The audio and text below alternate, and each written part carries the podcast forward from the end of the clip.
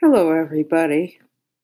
I know that the weather is very hot and it's beautiful, and the last thing that people probably want to think about is all the nitty gritty ins and outs of classroom management as you sit on the beach and sip your adult beverages um, and fly in from destinations far and wide. I know that I took some little vacations this summer. But one thing I guess is really important is that understanding how to create a positive, inclusive, and instructive culture in the classroom, that sort of never gets old. And it's something that we need to think about before we start decorating our classroom and purchasing all our supplies from our piggy bank and sitting down for endless meetings on the first week. So, the first thing I want to recommend is if you are teaching students with disabilities or you will have students with disabilities in your classroom, to make some time and take some time to look through those IEPs. Try to also keep an open mind about the students that you're going to receive. Looking through an IEP doesn't mean that we should form a pre made uh, image of the students that we're getting in the classroom. It is informational and it's really helpful information. We can also learn a lot from an IEP package that isn't so good as well. Things that are missing, things that are shabby, they're not stapled together. We can learn that moving forward, when we have the student in our program, it's important to have really good team meetings and keep good records. But that aside, looking through the IEPs, it's important to think about what classifications mean and why classifications are different from labeling students.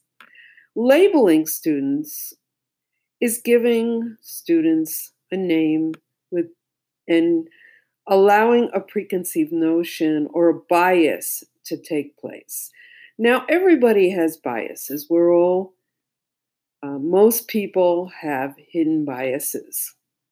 But it's something as a teacher or a school administrator we need to face. For example, I'll give you a real life example.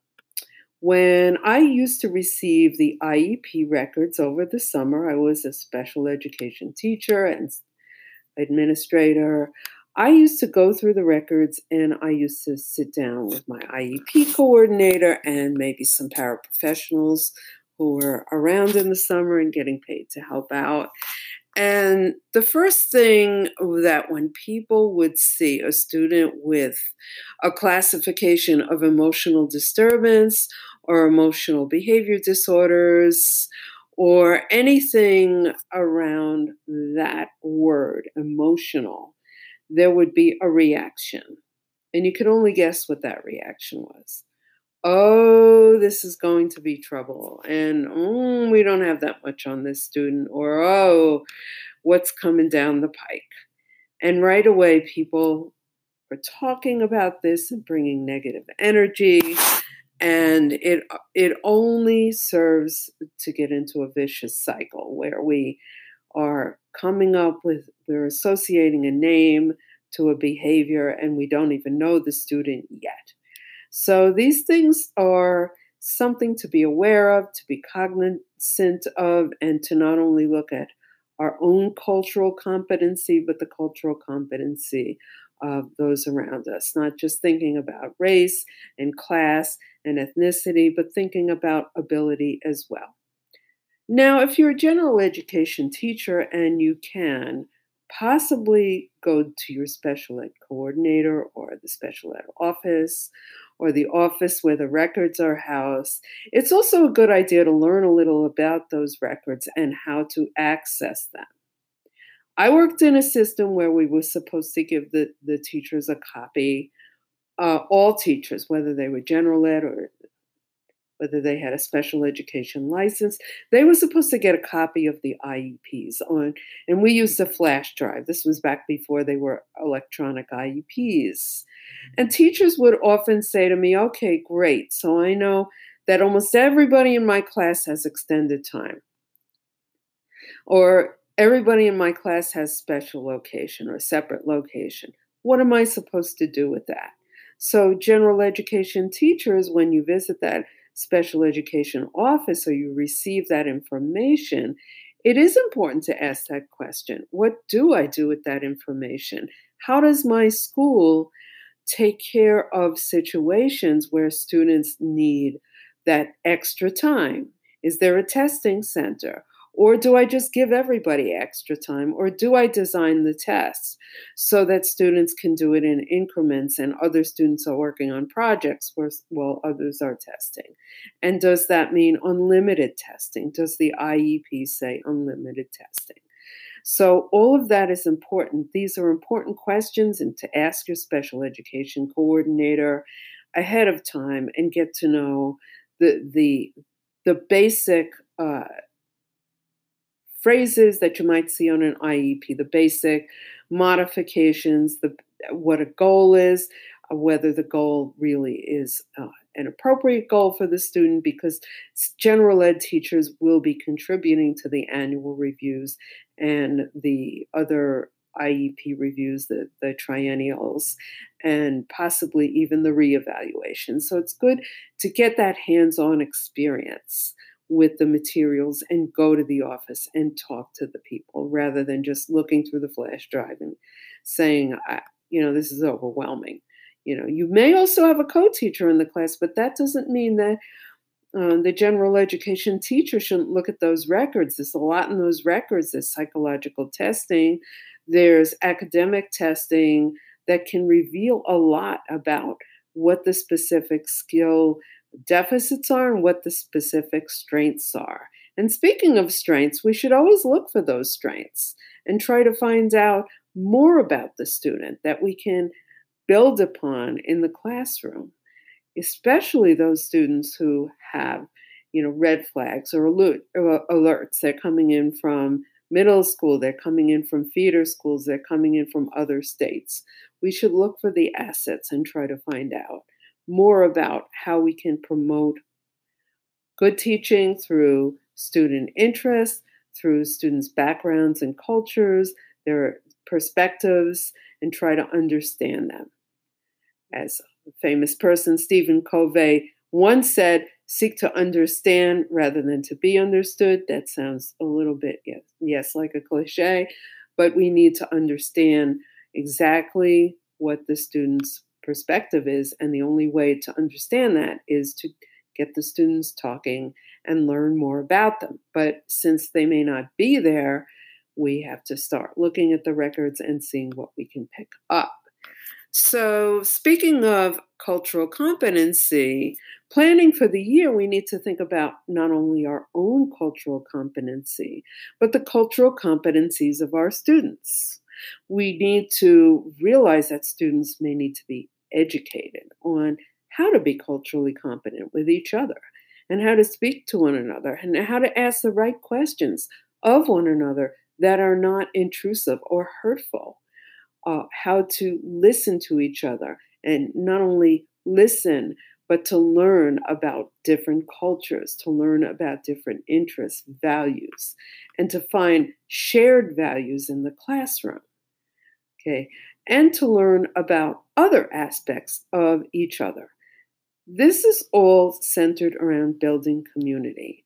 And if you have students with disabilities in your classroom, whether it's a self contained class, an integrated co teaching class, whether it's a resource room, whether it's a general education class, and the students have yet to be evaluated or they're evaluated for only related services, we need to work a little bit harder to pull those things out because not all students are willing to come out and trust teachers right away. This goes for all students, not just students with disabilities.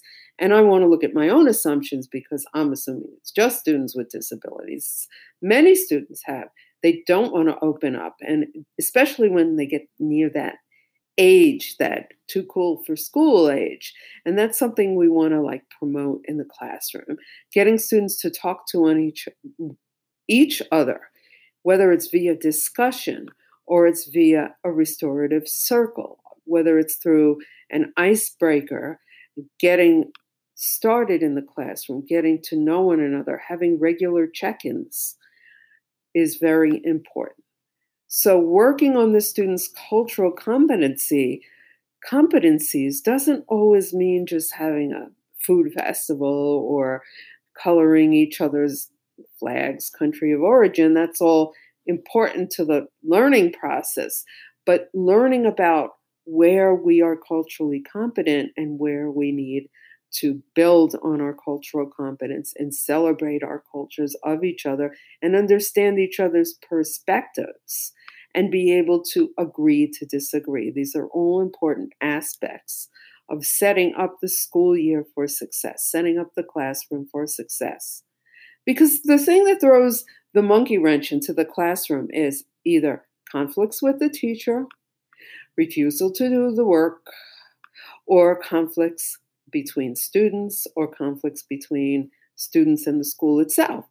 For example, if the student doesn't um, cleave to the rules of the school, or the student feels like they should be in another school or another class. That's a conflict. So we want to head off those conflicts as much as possible by teaching students to be more culturally competent, teaching students to advocate for themselves. This is all part of classroom management that is more instructional, but I'm talking about it now because I'm setting up my graduate classes for the year and I'm thinking about how I can build community, set healthy limits, get students talking to each other, helping each other. You are not the only link in the chain. You know, Get another link. That's what I want to teach the students. You are not the only link. Find another link. We are all links. We link to one another to make a community in the classroom. But there's got to be a lot of groundwork done at the beginning. I know in the beginning there's a rush to get things done, get things up, get the rules out, get papers out. You know, there are certain forms that students need to fill out. And those hot dog days of summer, it's really hard to think ahead of time of all the possible pitfalls, or it's hard to think ahead of time ways to build up the strengths of our students. So, one of the things we want to also start thinking about is how we can invite families into the picture. So, families are an important part of the equation. We want to always call parents before there's a problem. We want to create a relationship with those parents, not just send home backpacking information. That's great too needed, well needed, well deserved, but we need to call those parents, at least make a couple of calls a day. Hey, James did really well this week. I'm really seeing, you know, that he's doing well in the environment, and I'm glad to have him in the class. Bing, two two second call. That's it. You know, uh, some schools use texting. I that's a little, you know, far ahead or they use an app or something like that. Any way that you can communicate positively to the parents and set up a situation where you're inviting them to be a part of the culture. So that could be a whole other podcast, but I just want to say that as a groundwork uh, process, that groundworking process that we need to start at the beginning of the year, thinking about how we can invite the parents into the environment, not just in a negative way to invite them when a student is in trouble, but in a positive way. Think of their assets, what they could bring to the community, whether it's volunteering to speak, whether it's coming into a Saturday festival and contributing there, whether it's contributing an idea, you know, a good idea that the class can use, whether it's donating something, assuming your school you know, has a procedure where they accept donations, whether it's just being present and being part of the community. All of that is really, really important. So, thinking about how we can value the students, greet the students, and set up the classroom for a positive and inclusive teaching throughout the year. And this is the foundation for discipline. It's not just about disciplining students after the fact or preventing it with rules and posters and all that. It's about setting up a tone of inclusiveness and teaching people when they make a mistake, teaching each other, admitting when you make a mistake. I've made plenty of mistakes with my students, plenty of mistakes with myself, making assumptions, not seeing the best in people all the time. It only works if we admit you know that we've made a mistake and everybody makes them so i'm excited to start my own school year and transition from that more restful state well for me i worked summer school online and did some coordination but it still is a more it's a different it's a transition into that fall time when school starts to get more serious and to do that we need a healthy and strong community Thank you very much for listening. Have a good start to the school year. Some of you have already started. If you're in the South or at private schools, have a great and productive school year and take time for you.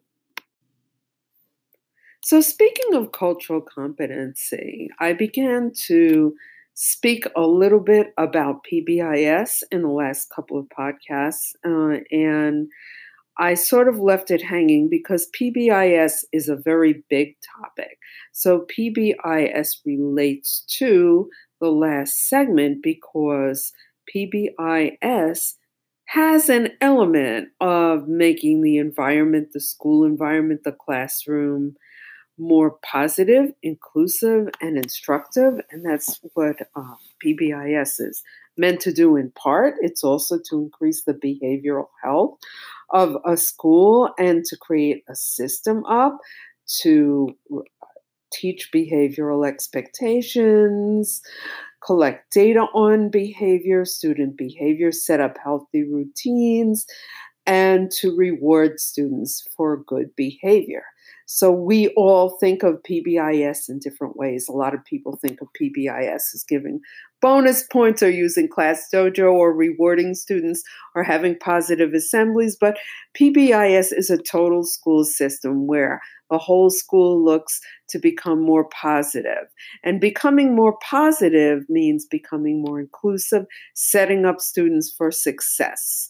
Now, I wrote an article, a, a guest blog post a while ago, and I just want to share it briefly. And I mention it in my description of the podcast because if you want to check out really good articles, this is a site to look at. And this is uh, called Think Inclusive US, and it's hosted by mastermind and website developer and author and editor Tom Villegas. And my article is in this thing thinkinclusive.us, and the article is called Where the Rubber Meets the Road PBIS and Culturally Responsive Discipline.